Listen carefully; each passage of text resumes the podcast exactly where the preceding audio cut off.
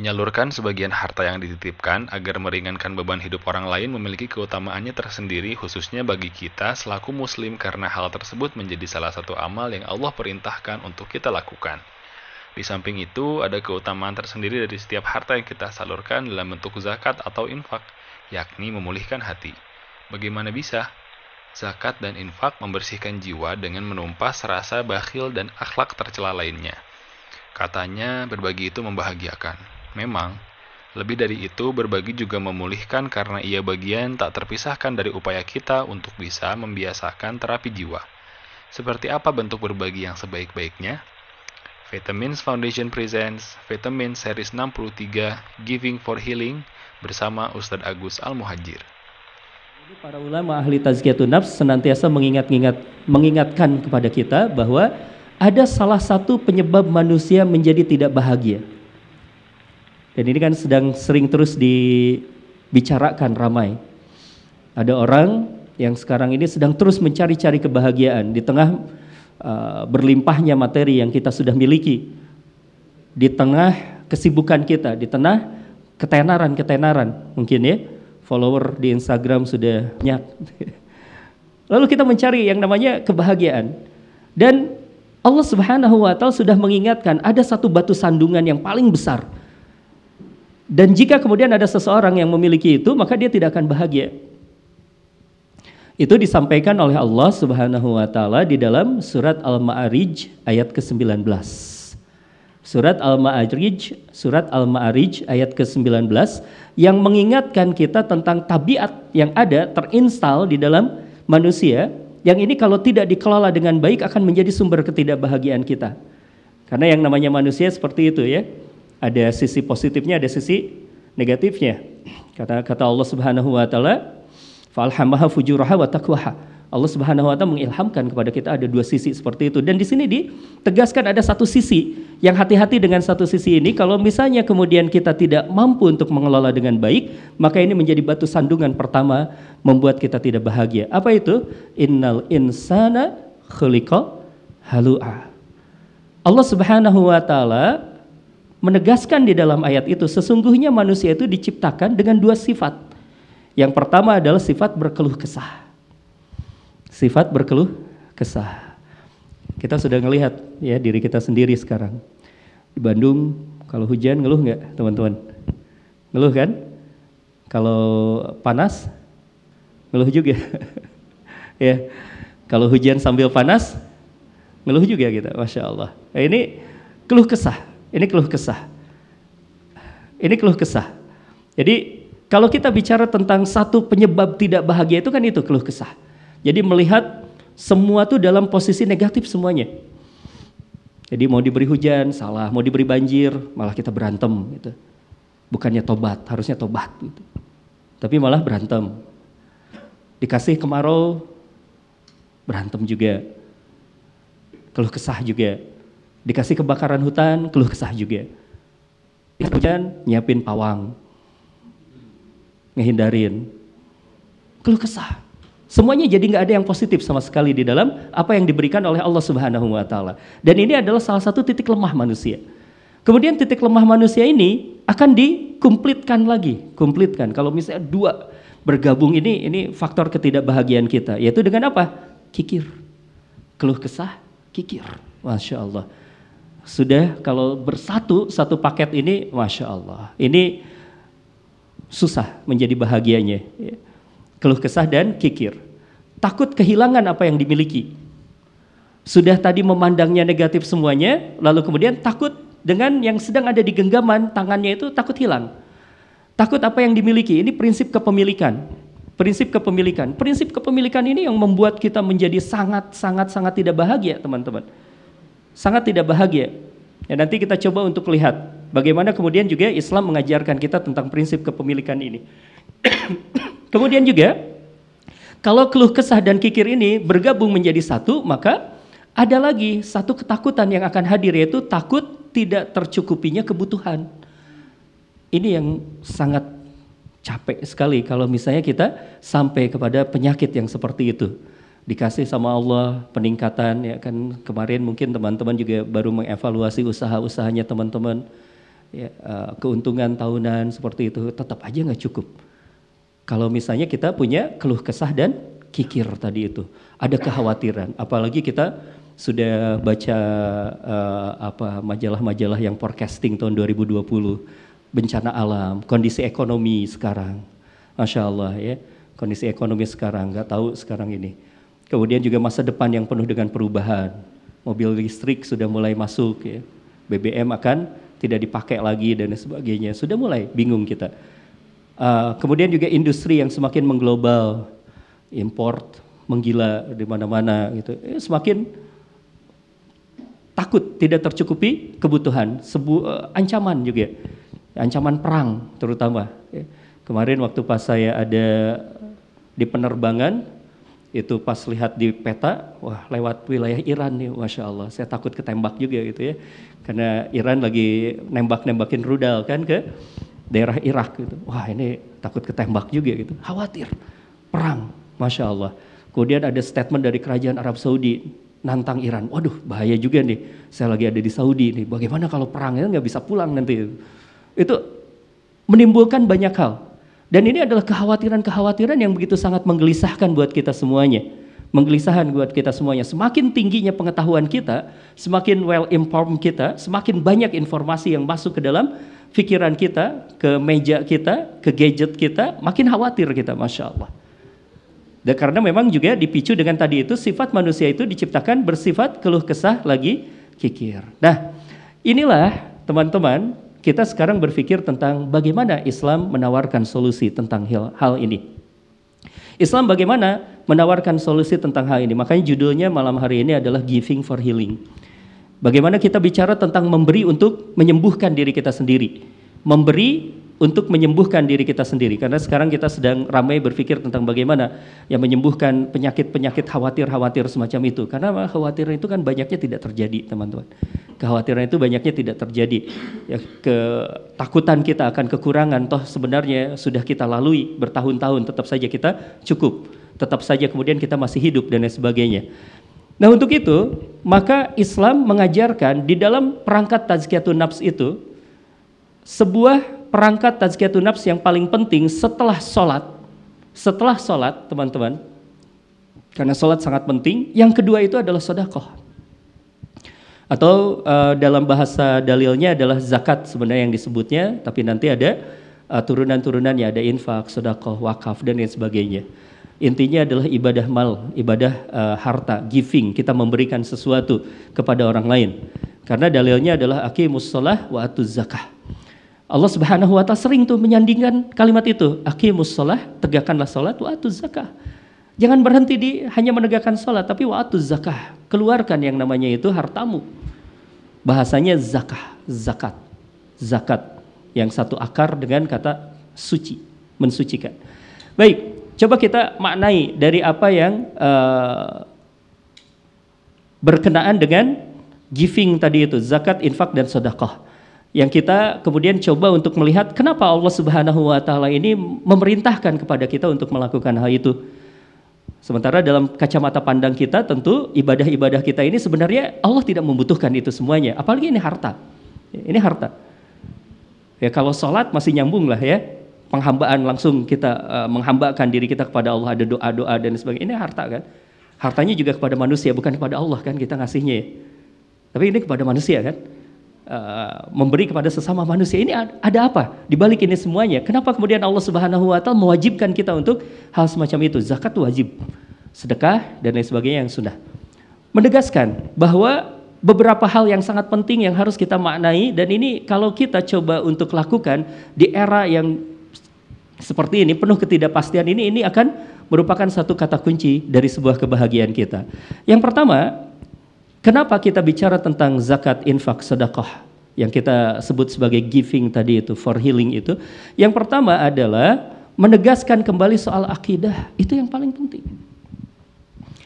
Kalau kita melakukan yang namanya zakat, infak, sedekah itu adalah menegaskan kita soal akidah, yaitu soal sahadatain. Ini yang paling mendasar. Dalam soal sahadatain itu ada sebuah inti yang paling inti.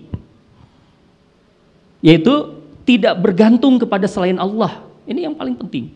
Tidak bergantung kepada selain Allah. Coba kita kembalikan lagi kepada satu penyakit tadi itu, penyakit yang namanya uh, berkeluh kesah dan kikir itu. Bisa jadi ketika kita berkeluh kesah dan kikir itu sebenarnya kita sedang bergantungkan, menggantungkan diri kita pada sesuatu. Apa itu? Benda. Apa itu? Materi tadi. Maka ketika kita melepaskan, ketika kita mengeluarkan harta kita itu, pada saat itulah kita menegaskan, saya bukan hamba dari harta. Saya bukan hamba dari harta. Saya tidak mau lagi kemudian juga pikiran saya, hati saya ini terbebani oleh yang namanya harta. Saya keluarkan langsung di jalan Allah Subhanahu wa taala. Kenapa? Karena saya hanya ingin bergantung kepada Allah Subhanahu wa taala saja. Keyakinan bahwa yang membahagiakan kita, yang menjamin kita bukan harta yang kita pegang. Karena betapa banyak orang yang memegang harta tapi kemudian ketika dibutuhkan hilang itu semuanya. Harusnya pelajaran banjir kemarin pelajaran akidah buat kita. Mobil mewah nggak jalan kan? Ya. Rumah-rumah rusak kan? Ya. Yang kita bangga-banggakan semuanya nggak bisa, Masya Allah. Itu harusnya kemudian menjadi sebuah pelajaran tauhid buat kita. Saatnya kita hanya bergantung kepada Allah. Karena kalau kita bergantung pada benda, kuluman alaiha fan. Semua yang diciptakan oleh Allah yang namanya dunia itu fana. Bisa diambil sama Allah dengan secepat kilat. Yang kita tidak duga-duga gitu ya. Nah, ini tidak bergantung kepada selain Allah. Maka kita menjadi punya pegangan yang sangat kokoh. Gitu ya. Dunia buat kita tuh hanya sebuah aset biasa saja.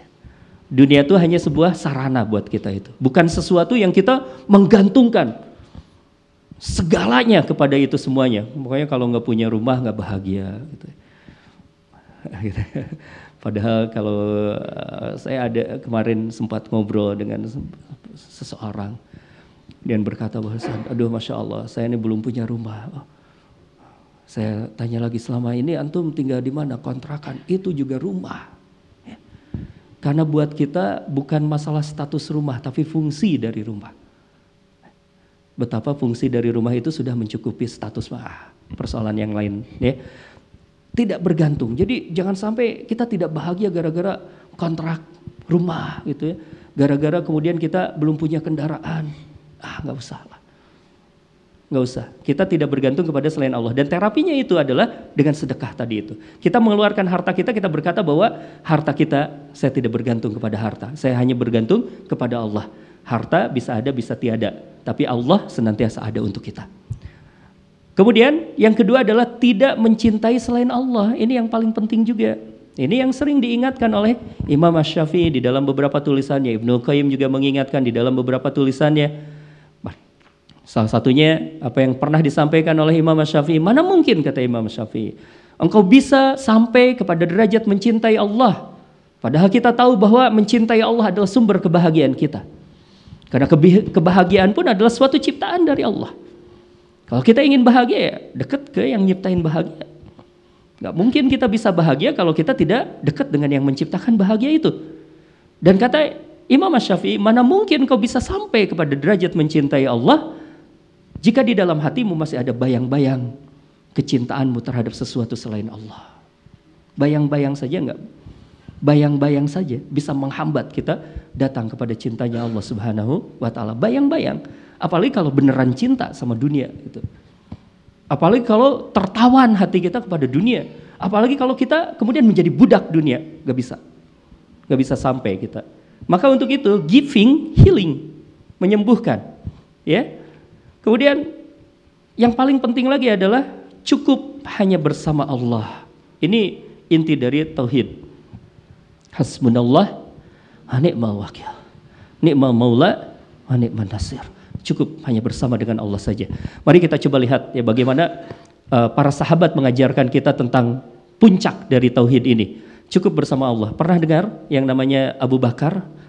Abu Bakar Ashidik itu ketika balap-balapan amal baik. Jadi balap-balapan amal soleh itu ya nggak apa-apa ya. Umar bin Khattab dan Abu Bakar itu balap-balapan, fastabikul khairat. Uh, balap-balapan amal baik, di antaranya adalah mereka balapan infak. balapan infak. Umar datang terlebih dahulu. Lalu kemudian Umar menginfakkan sebagai eh, hartanya. Ditanya oleh Rasulullah Sallallahu Alaihi Wasallam, Wahai, wahai Umar, yang kau infakkan itu berapa persen dari harta yang kau miliki? Kata Umar, aku menginfakkan setengah dari seluruh hartaku. Berarti 50 persen dari seluruh hartanya. Besar? Besar pisan. Tapi kemudian Abu Bakar datang. Abu Bakar infak aja. Lalu ditanya oleh Rasulullah, wahai Abu Bakar, bagaimana dengan infakmu ini, jumlahmu dengan hartamu? Apa yang dikatakan oleh Abu Bakar? Aku menginfakkan 100% seluruh dari hartaku. Sampai ditanya oleh Rasulullah, apa yang kau sisakan untuk keluarga? Yang kusisakan untuk keluargaku adalah Allah dan Rasulnya. Masya Allah. Yang kusisakan bagi keluargaku adalah Allah dan Rasulnya. Tapi jangan ditelan mentah-mentah berkenaan dengan hal ini. Ini adalah keyakinan yang begitu sangat penting. Ini berkenaan dengan tauhid yang sangat tinggi. Tapi juga kita pun bisa melihat dalam sejarahnya memang berbeda kondisinya Umar dengan kondisinya Abu Bakar. Abu Bakar itu adalah seorang pedagang, Umar itu adalah seorang petani. Berbeda ya. Jadi uh, sebenarnya Umar pun ketika menginfakkan 50% itu sudah luar biasa. Ya, kalau seorang pedagang kan masih ada modal yang sebenarnya sedang mengalir gitu ya dan tanpa modal pun masih bisa kemudian menghidupkan kembali dagangnya. Berbeda karakternya. Tapi eh, paling penting adalah cukup hanya bersama Allah. Itu kalimat yang begitu sangat penting dari Abu Bakar yang menunjukkan bahwa dia memiliki keimanan yang tinggi. Bahwa yang berharga itu bukan harta. Jikapun kemudian Allah meminta seluruh harta diberikan oleh Abu Bakar. Jikapun kemudian juga Allah meminta seluruhnya yang dia miliki maka kemudian dilepaskan tanpa rasa sayang lagi di dalam hatinya itu kepada hartanya. Ini adalah sebuah kebahagiaan yang begitu sangat luar biasa nih teman-teman. Coba mari kita lihat, oh kalau itu ketinggian, Ustaz. Bagaimana dengan orang-orang Ansor pada zaman dulu kan nggak banyak orang yang uh, apa namanya orang yang kaya juga, ada juga orang-orang yang miskin ada. Orang Ansor itu berbagi dengan orang-orang muhajirin sama. Mereka tuh rela berbagi meskipun mereka bukan orang kaya. Mereka bukan orang kaya, mereka petani-petani kecil di Madinah, punya mungkin ya penggarap, penggarap lahan, orang-orang yang punya kebun gitu ya, tapi mereka mau berbagi. Kenapa? Karena mereka menyadari, memahami bahwa uh, hal yang bisa membahagiakan adalah menegaskan kembali soal akidah tadi itu bahwa la ilaha illallah, tidak bergantung kepada selain Allah, tidak mencintai kepada selain Allah dan cukup hanya bersama dengan Allah saja. Ingat juga ada satu hal, ini yang lebih penting lagi bahwa ada penyakit yang melemahkan dan mematikan penyakit yang melemahkan dan mematikan. Kalau tadi saja sudah bahaya tuh penyakit keluh kesah dan kikir itu. Ini ada ada lagi satu lagi yang disampaikan oleh Rasulullah yang akan menjadi satu penyakit yang mematikan. Bahkan kalau ini berkumpul di satu umat atau menjadi penyakit mayoritas, ini akan menjadi faktor umat Islam dikuasai di mana-mana. Dihinakan di mana-mana. Apa itu penyakitnya? Penyakitnya namanya adalah wahan. Wahan itu apa? Hubu dunia wa karahiyatil maut. Cinta dunia dan takut mati. Cinta dunia dan takut mati. Kebayang nggak kalau digabungin tuh empat penyakit tadi itu keluh kesah, kikir, cinta dunia, takut mati, daya pulunganen. Habis semua. Pasti tidak akan menjadi bahagia orang yang seperti itu ya. Luar biasa.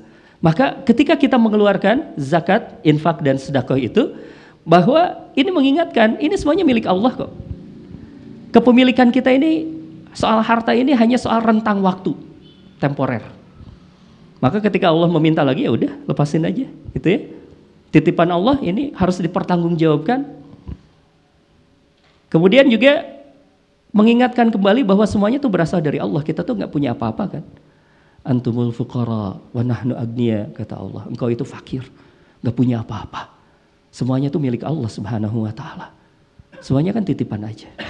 Dititipkan, diambil, dititipkan, diambil kan seperti itu. Dunia mah seperti itu saja. Gitu ya. Musibah itu ini kata salah satu guru kami disampaikan oleh beliau bahwa sebenarnya kita tuh nggak pernah kehilangan, teman-teman.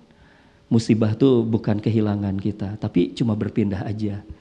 Misalnya kita rumah kita kena maling, tuh, itu kan sebenarnya harta kita nggak hilang, cuma pindah aja dari dari kepemilikan kita ke kepemilikan maling. Cuma pindah aja gak hilang sebenarnya. Ya dunia mah kayak gitu kayak gitu aja pindah dari satu tempat ke tempat yang lain gitu seperti itulah. Kita pun memahami ya, kita pun dapat misalnya untung tahun ini kan ngalir lagi gitu ya ke vendor ke ya, segala macam lah. Seperti itu.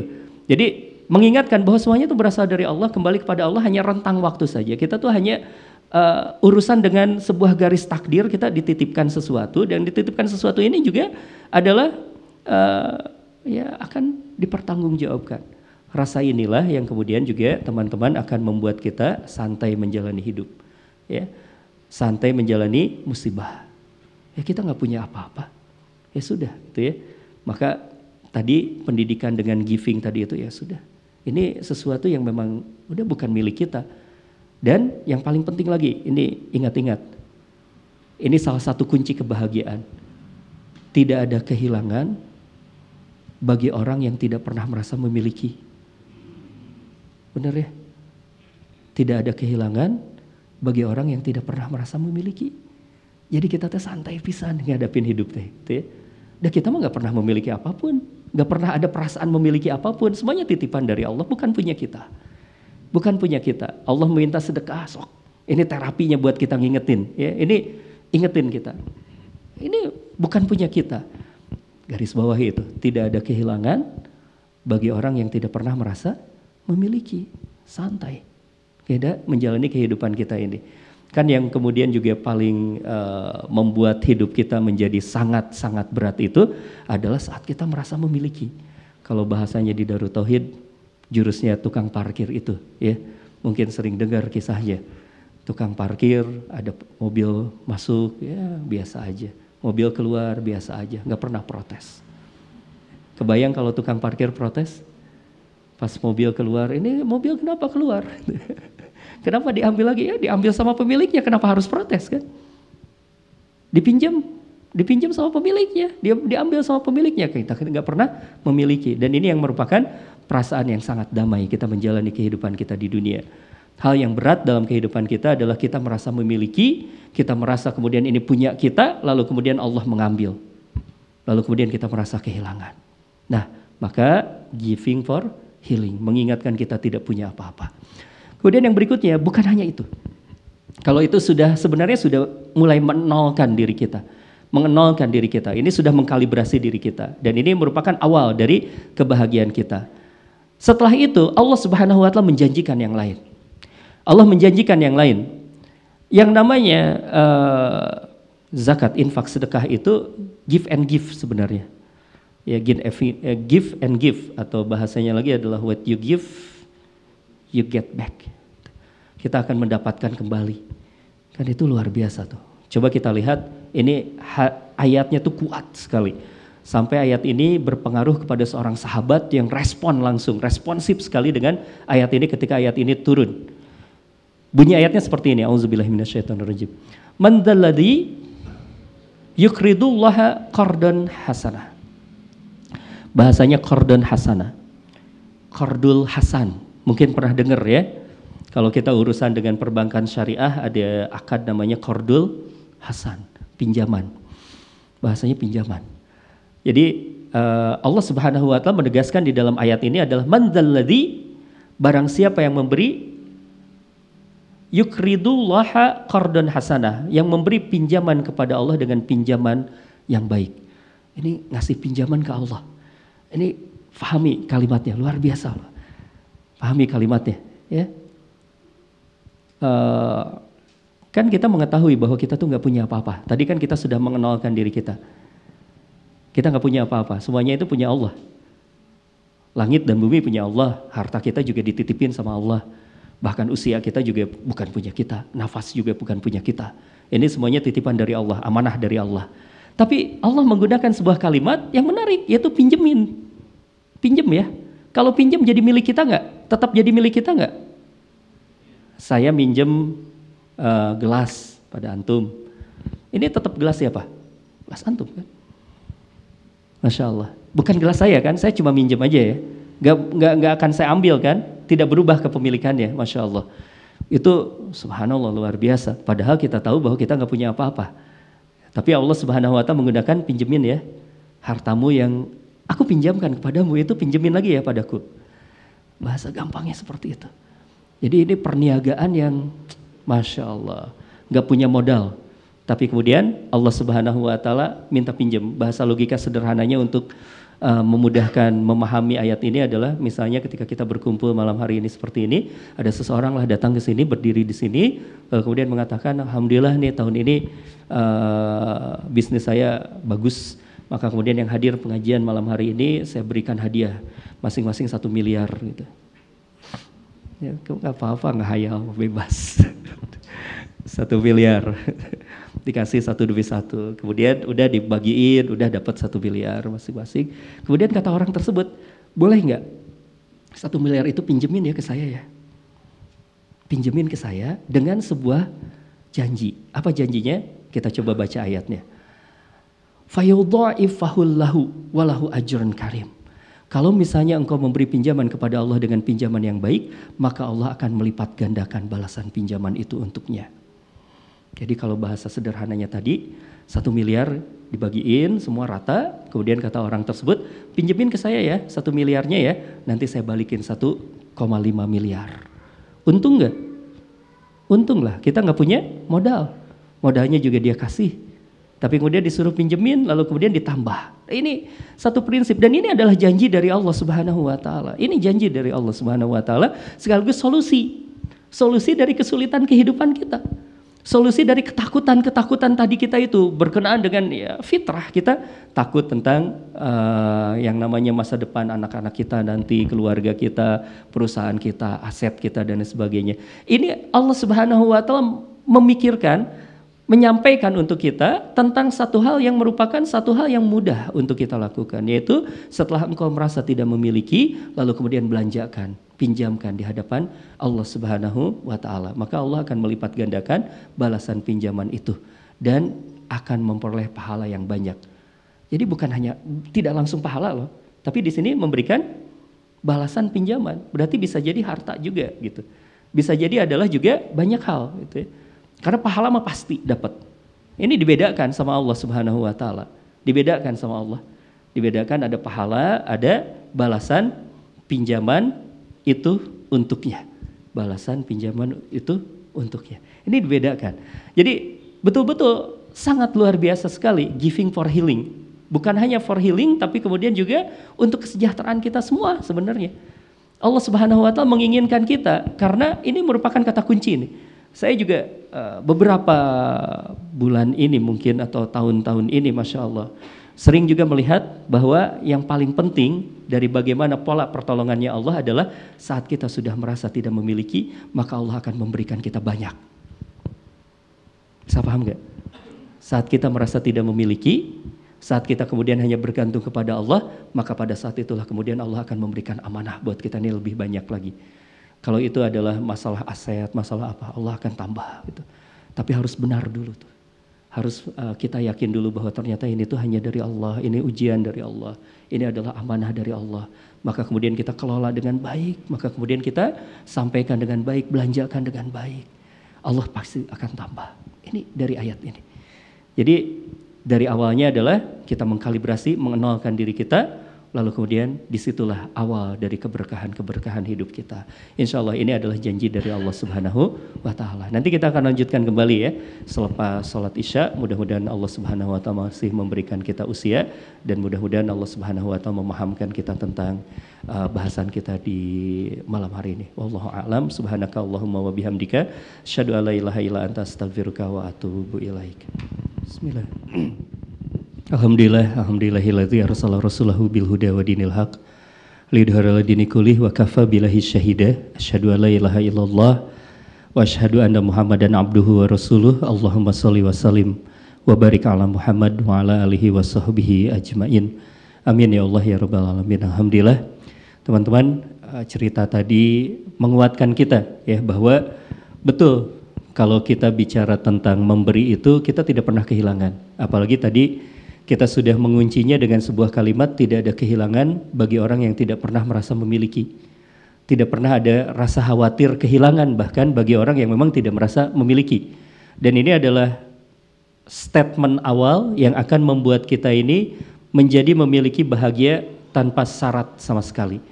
Jadi ada atau tidak ada materi kita tetap menjadi bahagia. Belum lagi Allah Subhanahu wa taala menjanjikan juga tadi di dalam surat Al-Hadid ayat ke-11 yang kemudian juga ini pun disikapi oleh seorang sahabat, seorang sahabat yang namanya itu adalah Abu Dahdah. Abu Dahdah ketika mendengarkan ayat ini turun, pada saat itu ketika ayat ini turun, beliau sedang ada bersama dengan Rasulullah Sallallahu Alaihi Wasallam. Terdengarlah Rasulullah Sallallahu Alaihi Wasallam menyampaikan ayat ini, "Mandalladzi yukridullaha qardan hasana, fayudha'ifahu lahu walahu ajran karim." Lalu kemudian Abu Dahdah ini nanya pada Rasul. Pertanyaannya sederhana. Ya Rasulullah, ini menarik ayatnya. Apakah memang Allah butuh pinjaman? Ini menarik. Jadi sebuah pertanyaannya juga menjadi sebuah pertanyaan yang menarik. Apakah Allah butuh pinjaman? Kata Rasulullah, bukan. Sebenarnya bukan untuk itu. Tapi yang paling penting lagi adalah engkau yang butuh meminjamkan sesuatu kepada Allah. Engkau yang butuh meminjamkan sesuatu kepada Allah Subhanahu wa taala karena nantinya akan dibalas untuk itu semuanya. Masya Allah. Langsung luar biasa Abu Dahda ini pulang ke rumahnya pulang ke rumahnya rumahnya ini di tengah-tengah kebun kurma jadi beliau pemilik kebun kurma yang begitu sangat luas lalu kemudian beliau langsung berkata pada istrinya wahai istriku wahai istriku keluar dari rumah kita keluar dari rumah kita keluar dari kebun kurma ini karena kebun kurma kita ini sudah kita pinjamkan kepada Allah Subhanahu wa taala jadi nggak bilang dulu nggak minta izin dulu ke istrinya jadi Abu Dahda ini langsung saja berkata pada Rasulullah, ya Rasulullah ini uh, kebun kurma semuanya ini aku pinjamkan kepada Allah. Aku pinjamkan kepada Allah. Pas datang baru ngasih tahu kepada istrinya, wahai istriku seluruhnya kebun kurma ini, rumah kita ini, ini sudah kita pinjamkan kepada Allah Subhanahu wa taala. Masya Allah. Inilah pentingnya punya istri soleha. Kalau istrinya tidak soleha pasti marah. Tapi karena istrinya soleha, Lalu kemudian istrinya ini berkata, apa yang sudah kau dengar dari Rasulullah? Lalu kemudian uh, Abu Dahdah ini membacakan ayat ini. Man dzalladzi yuqridullaha qardan hasana fayudha'ifahu lahu ajrun karim. Lalu kemudian kata istrinya, engkau sudah melakukan pinjaman yang paling baik. Engkau sudah melakukan transaksi yang paling baik. Maka untuk itu mari kita keluar dari rumah kita dan dari kebun kita. Masya Allah. Dan sampai kemudian dikomentari oleh Rasulullah, maka yang namanya Abu Dahdah ini akan mendapatkan balasan dari Allah Subhanahu wa taala jauh lebih baik nanti di surga dan juga di dunia pun akan mendapatkan balasan yang lebih baik. Nah, ini jadi satu hal yang uh, merupakan cara pandang kita yang mudah-mudahan kita bisa pahami di malam hari ini bahwa penting kita memposisikan dunia itu di tempatnya. Pada saat itulah kemudian kita akan diberi amanah yang lain oleh Allah Subhanahu wa taala. Mungkin ini yang merupakan satu hal titik kegagalan banyak manusia, yaitu pada saat dia masih menjadikan dunia ini menjadi sesuatu yang terlalu berharga, maka kemudian Allah tidak menambah gitu. Allah tidak menambah. Tadi terbukti cerita tadi itu kan bukan orang yang beriman kepada Allah Subhanahu wa taala. Bukan seorang mukmin, bukan seorang muslim, tetapi ketika bahkan dia tidak merasa memiliki dunia, dunia yang ngalir begitu saja gitu. Apalagi kita sebagai orang yang beriman. Makanya kemudian di dalam ayat ini ada melipat gandakan balasan pinjaman dan kemudian ada pahala. Kalau mereka nggak dapat pahala, kita dapat pahala juga. Ya, ini adalah sebuah rumus yang begitu sangat luar biasa. Nah untuk itu maka sekarang yang harus kita pikirkan adalah bagaimana agar tercapai fungsi ini dengan sebenarnya. Karena banyak juga orang yang melakukan sedekah tapi kok tidak membebaskan jiwanya juga ya dia sudah melakukan infak, sudah mencoba uh, untuk mengeluarkan hartanya, tapi kemudian juga tidak sampai kepada tadi uh, puncak-puncak uh, yang diberikan oleh Allah Subhanahu wa taala. Kita harus memperhatikan kalau bahasanya Imam Al-Ghazali di dalam Ihya Ulumuddin wazifah-wazifah. Apa itu wazifah? Kewajiban-kewajiban kita atau posisi-posisi kita.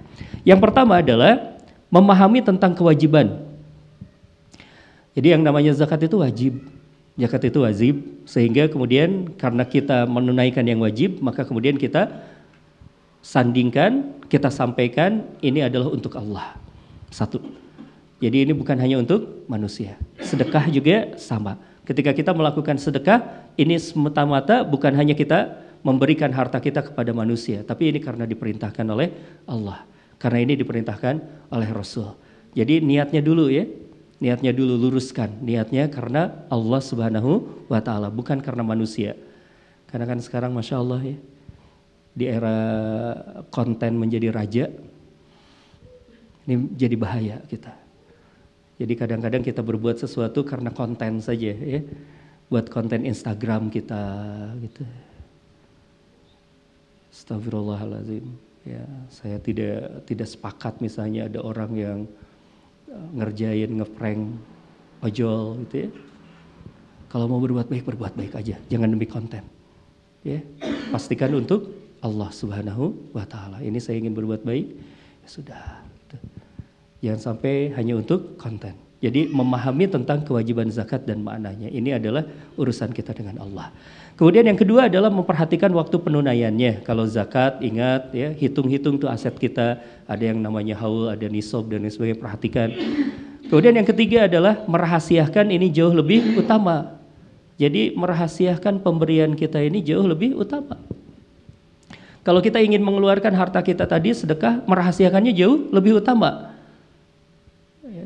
Kalau kita bicara tentang hal ini ada hadis yang mengingatkan kita. Hadis riwayat Bukhari nomor 660, Imam Muslim menomorinya di nomor 1031.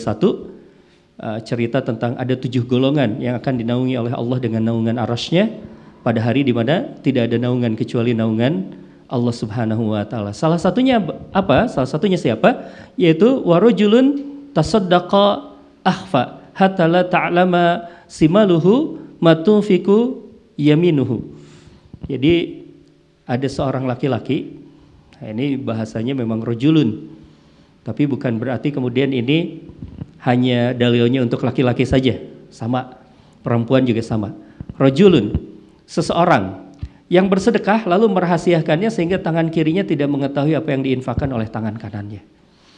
Jadi nggak diekspos, langsung udah lupakan. Lagi pula kita sudah bisa berinfak pun itu adalah bagian dari kebahagiaan kita.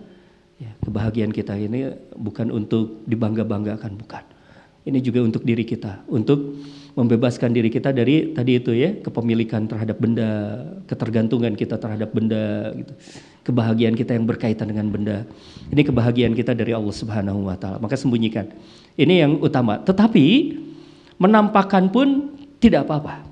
Menampakkan pun tidak apa-apa kalau misalnya kita niatkan untuk memotivasi. Kita niatkan untuk memotivasi, tidak apa-apa, ya. Uh, dalilnya tadi kita sudah baca bareng-bareng di surat Al-Baqarah ayat ke-271, in tubdu sadaqah fa wa in wa tu'tuhal uh, fuqara'a fahuwa khairul lakum. Jika kamu menampakkan sedekahmu, maka itu adalah baik, nggak apa-apa. Dan jika kamu menyembunyikannya, yang kamu berikan kepada orang-orang fakir, maka menyembunyikannya lebih baik. Jadi sama dua-duanya baik, tapi kemudian juga uh, yang paling penting adalah jaga niat kita, jaga niat kita. Ya, kalau kita membutuhkan untuk memotivasi orang, misalnya kita di lingkungan kita uh, dekat rumah kita ada masjid yang perlu renov, perlu renovasi, lalu kemudian agak sedikit tersendat-sendat donasinya, ya kita boleh mengumumkannya saya udah donasi nih, mau nggak ikut nggak? Yuk, gitu ya, tidak apa-apa.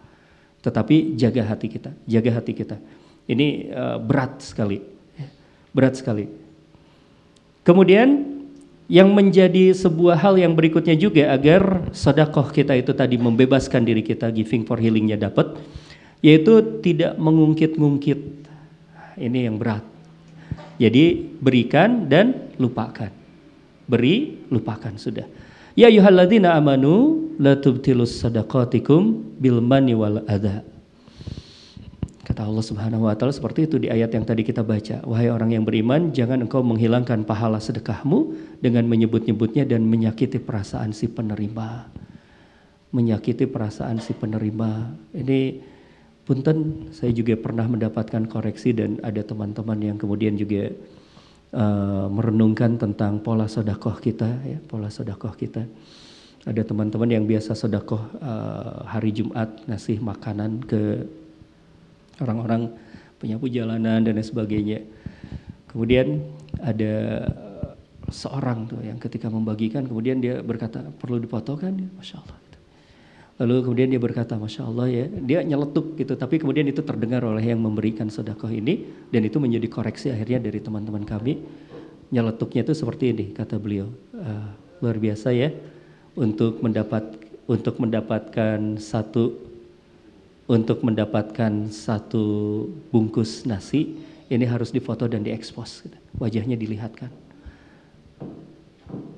Kata dia seperti itu, masya Allah. Ya.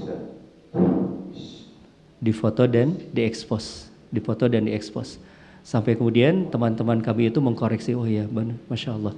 Bisa jadi ketika kita memberikan sodakoh dengan cara seperti itu malah melukai hati orang yang menerima, melukai hati yang menerima. Nah, jangan sampai nih. Ini kita coba koreksi tentang hal itu ya.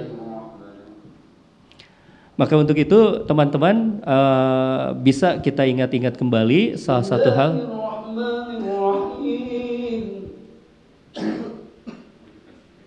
Iya. Qadarullah.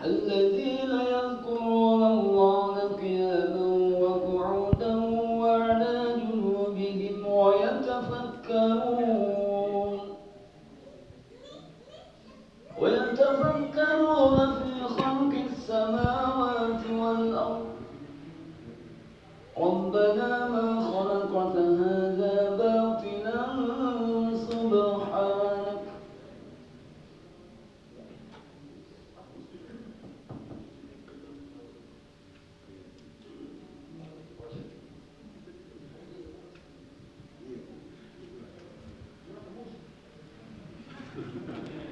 Sudah tembus.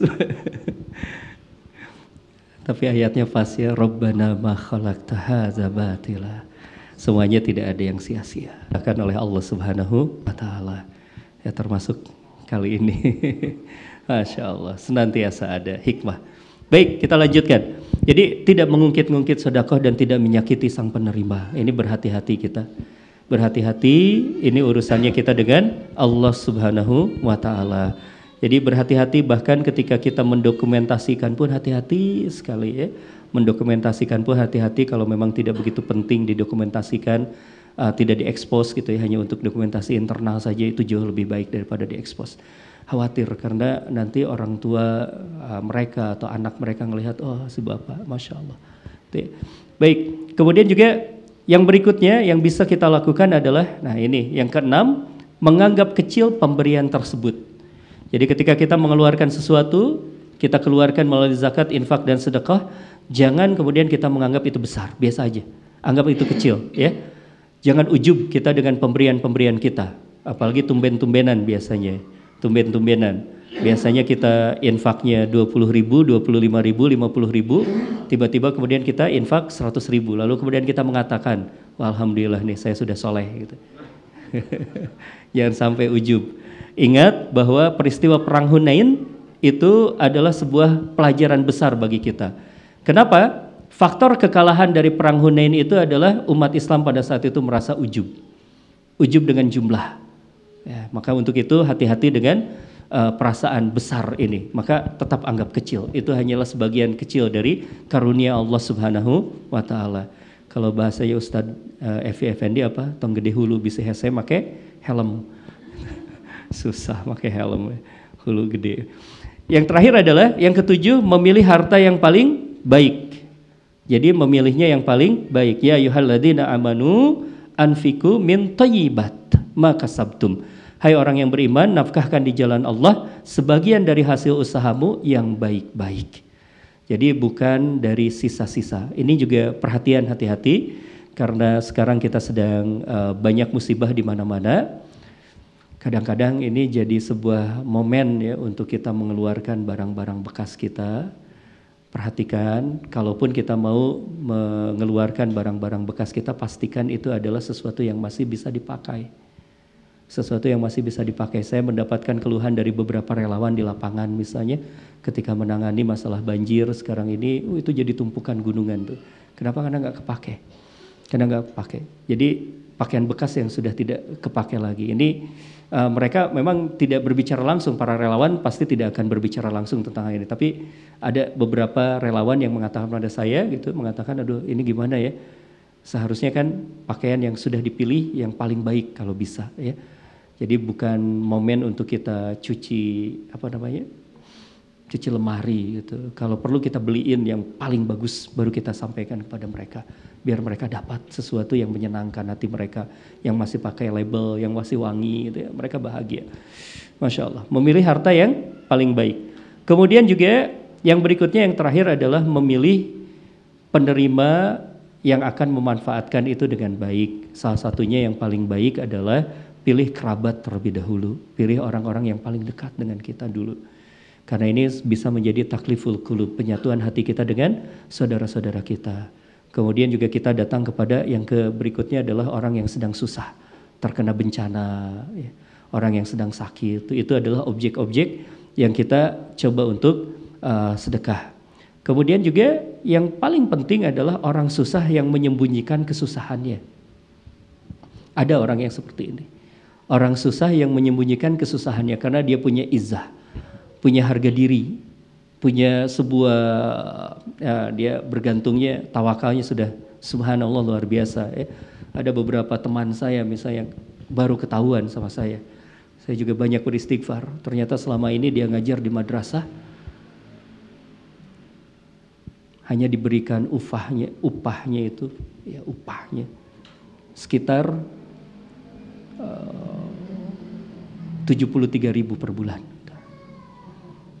sampai masya Allah uh, nyesal baru tahu itu masya Allah karena itu butuh bantuan kita tapi dia tidak pernah minta-minta jadi subhanallah orang susah yang menyembunyikan kesusahannya banyak orang-orang yang seperti itu kemudian juga yang berikutnya yang bisa dilakukan adalah cari Eh, orang-orang yang bertakwa, orang-orang yang kemudian juga ketika kita infakkan itu dimanfaatkan di jalan ketakwaannya, ahli tauhid. Ya.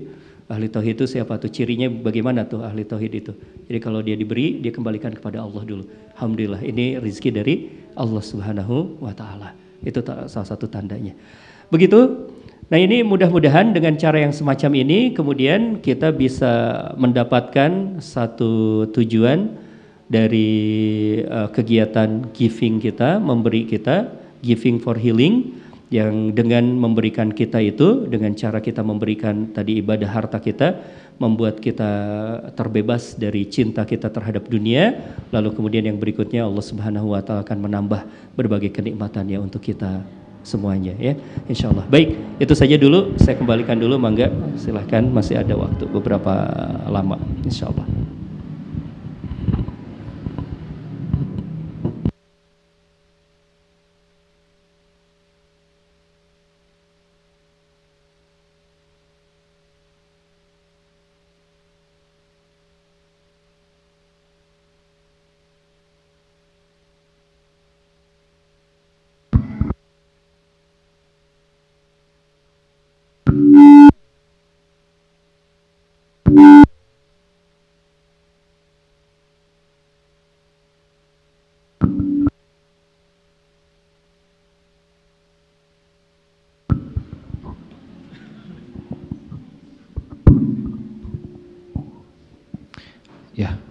Alhamdulillah. Tat, uh, ini ada pertanyaan masuk Tat. Uh, barangkali buat teman-teman yang udah nulis pertanyaan di kertas yang tadi sudah diedarkan bareng sama kotak infak, boleh di uh, estafetkan ke depan pertanyaannya untuk dibacakan.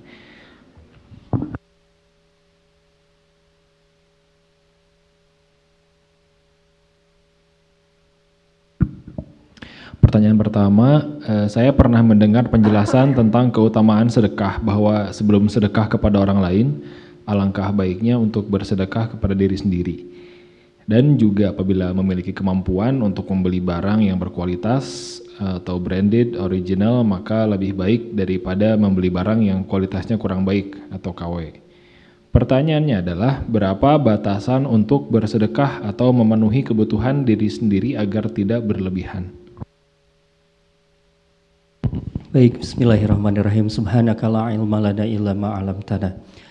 Uh, teman-teman, berulang kali saya menegaskan kepada kita semua bahwa kita sebagai seorang muslim diajarkan menjadi orang yang fungsional. Garis bawahi ya, fungsional. Jadi sesuai dengan fungsi. Kalau kita memiliki kalau kita bicara tentang makan misalnya kembalikan ke fungsi makan. Fungsi makan buat apa? Bukan Fungsi makan itu kata Rasul adalah untuk menegakkan tulang punggung. Jadi menegakkan tulang punggung itu maknanya berarti adalah untuk kesehatan. Jadi bukan untuk mengejar kenyangnya karena kalau kita ngejar kenyang ngantuk nantinya. Jadi kembalikan ke fungsi. Jadi kalau misalnya untuk menegakkan tulang punggung perlu gizi yang bagus iya. Ya perlu gizi yang bagus iya. Jadi bukan hanya mengejar kepada enaknya, tetapi kemudian pada fungsinya. Kalau kita bicara tentang rumah, kembalikan kepada fungsi rumah. Fungsi rumah itu adalah untuk berteduh. Kalau kita bicara tentang pakaian, kembalikan kepada fungsi pakaian. Fungsi pakaian itu adalah menutup aurat. Kalau kita bicara tentang uh, fungsi kendaraan, ke, tentang kendaraan, kembalikan ke fungsi kendaraan. Fungsi kendaraan itu adalah memudahkan mobilitas. Dan mobilitas kita berbeda-beda. Ya mobilitas kita ini berbeda-beda, bukan masalah brandednya, tapi masalah fungsinya. Ya, mobilitas kita. Kalau misalnya teman-teman di Bandung beli Ferrari lebar, ya macet. Sekali ngegas 50 ribuan, rugi lah. Ya mendingan mobil yang biasa-biasa saja, karena memang macet nggak bisa tancap gas sekencang-kencang ya gitu ya, nggak berfungsi. Nah ini berarti sudah berlebihan. Jadi ukurannya adalah fungsi. Kalau memang sudah melebihi fungsinya, sudah terlampaui fungsinya, tapi kita terus berlebih-lebihan, itu berarti sudah berlebih-lebihan. Ini uh, satu halnya. Sehingga di sana kita punya sebuah batasan yang jelas. Umat Islam adalah umat yang mengutamakan tentang fungsi. Jadi makanya di dalam Islam tidak dikenal yang namanya koleksi. Ya, uh, mulai mikir sepatu berapa, tas berapa, Masya Allah. Kalau memang masih ada koleksi-koleksi pikirkan lagi lah ya. Mungkin satu saat jual aja lah. ya. Uh, amal eh, apa hasilnya lelang-lelang. Lagi banyak orang yang butuh nih sekarang yang sedang bencana di mana-mana kita bantu ya. Lelang koleksi tas. Masya Allah. Allah alam kurang lebih mudah-mudahan seperti itu ya. Uh, merupakan sebuah batasan yang mudah-mudahan uh, sederhana untuk kita bisa pahami. Wallahu alam. Ya Alhamdulillah. Pertanyaan yang kedua, Ustaz, bagaimana baiknya ketika kita bersodakoh atau memberi tetapi kita dalam keadaan memiliki hutang? Apakah harus lunas hutang dulu baru bersodakoh? Iya, baik. Uh, dalam Islam kita mengenal bahwa kalau kita mengeluarkan harta itu adalah tidak terlalu terbelenggu tangan kita dan tidak terlalu mengulurkan tangan kita. Karena bukan itu fungsinya. Fungsinya itu tadi adalah uh, kepemilikan tentang harta, bagaimana pem, pemposisian kita, memposisikan harta. Kemudian juga yang paling penting lagi adalah kalau kita bicara tentang hutang, tergantung hutangnya. Itu ya, tergantung hutangnya. Kalau hutangnya adalah hutang yang sangat darurat, maka harus didahulukan terlebih dahulu. Uh, kalau misalnya mudorotnya akan sangat besar. Di sinilah satu hal yang perlu kita logis berkenaan dengan hal ini. Kalau hal-hal itu sifatnya darurat, Misalnya bukan hanya sekedar hutang ya. Ada misalnya ibu kita sedang kesulitan, sedang perlu obat, sedang perlu obat, tapi kita ingin sedekah. Apa yang harus kita lakukan terlebih dahulu? Beli obat. Bukan untuk sedekah dulu. Karena dengan beli obat kita kasih ke ibu kita itu juga sedekah. Ya, jangan sampai kemudian kita kehilangan logika darurat dan tidak daruratnya itu. Ya, yang darurat tentu harus kita tunaikan terlebih dahulu. Jangan Kemudian karena kita sudah termotivasi bahwa sedekah itu akan menyelesaikan banyak persoalan kita, kita mengedepankan sedekah dengan tanpa uh, tadi berpandangan atau tanpa memilah apakah ini darurat atau tidak darurat. Jadi eh, pertanyaan tadi dijawab dengan seperti itu, tergantung jenis hutangnya. Kalau jenis hutangnya hutang jangka panjang yang masih bisa dicicil, yang kemudian kita masih yakin untuk bisa uh, terbayar dengan penghasilan kita setiap bulan, maka sedekah tetap bisa jalan. Sedekah bisa tetap jalan. Tapi kalau itu hutang yang sangat darurat, ya, yang kemudian tidak ada sedikit pun untuk itu ya, itu beda lagi urusannya. Ya. Tapi akan jauh lebih baik kalau misalnya kita sisihkan dengan sebuah hal tadi itu. Saya saya yakin bahwa jarang sekali ya, sedikit sekali kalau misalnya kita bicara tentang hutang yang sangat-sangat darurat itu kalau di versinya teman-teman. Wallahu a'lam pertanyaan yang terakhir, eh, bagaimana tanggapan Ustadz mengenai beberapa teman kita yang berdakwah dengan gerakan sedekah yang menyerukan sedekah agar rizki berlimpah? Iya, uh, sebenarnya tidak apa-apa kalau kalau kemudian fondasinya sudah diperkuat.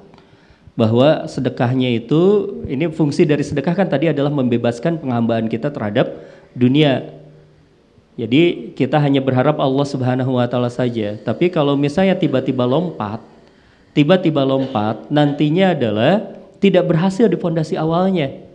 Tidak berhasil di fondasi awalnya. Kita bersedekah, mengeluarkan dunia untuk dunia rugi. Mengeluarkan dunia untuk dunia rugi. Karena Allah menjanjikan lebih dari itu. Kalau itu benar, kalau niatnya kita benar, Allah menjanjikan lebih dunia dapat, pahala dapat.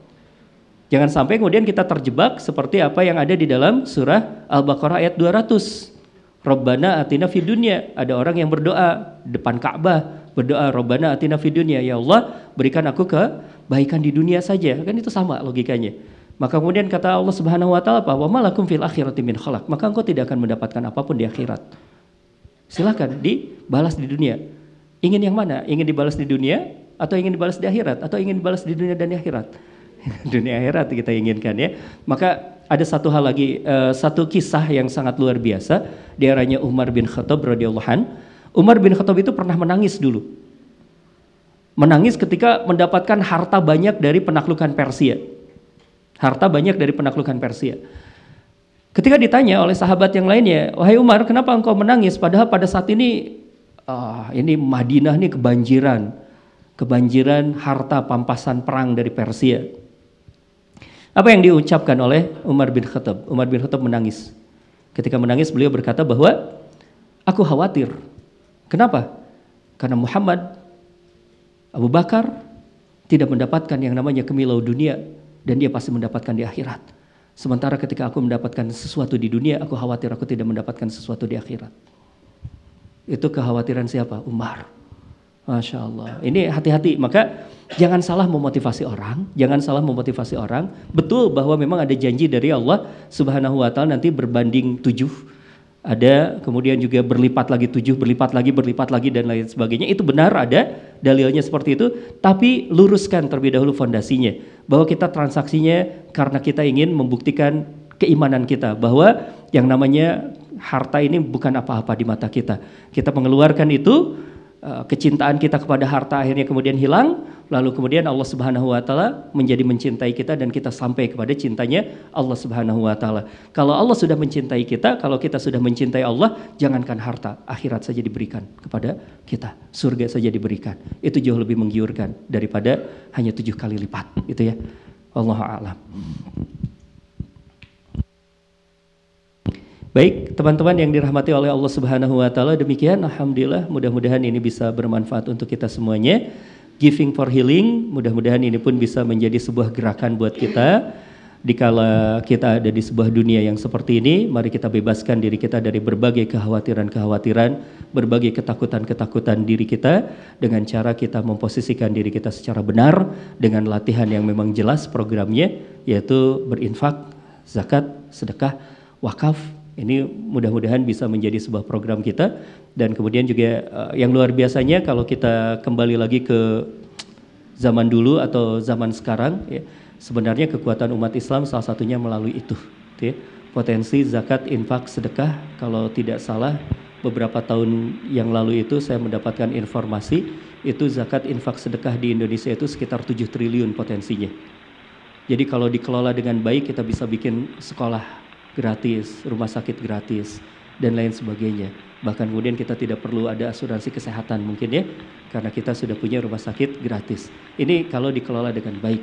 Jadi ada kebahagiaan buat diri kita dan kemudian juga ada efeknya apa? Kebangkitan umat dan kejayaan umat. Wallahu a'lam subhanaka Allahumma wa bihamdika asyhadu alla ilaha illa anta astaghfiruka wa atubu ilaik. Assalamualaikum warahmatullahi wabarakatuh.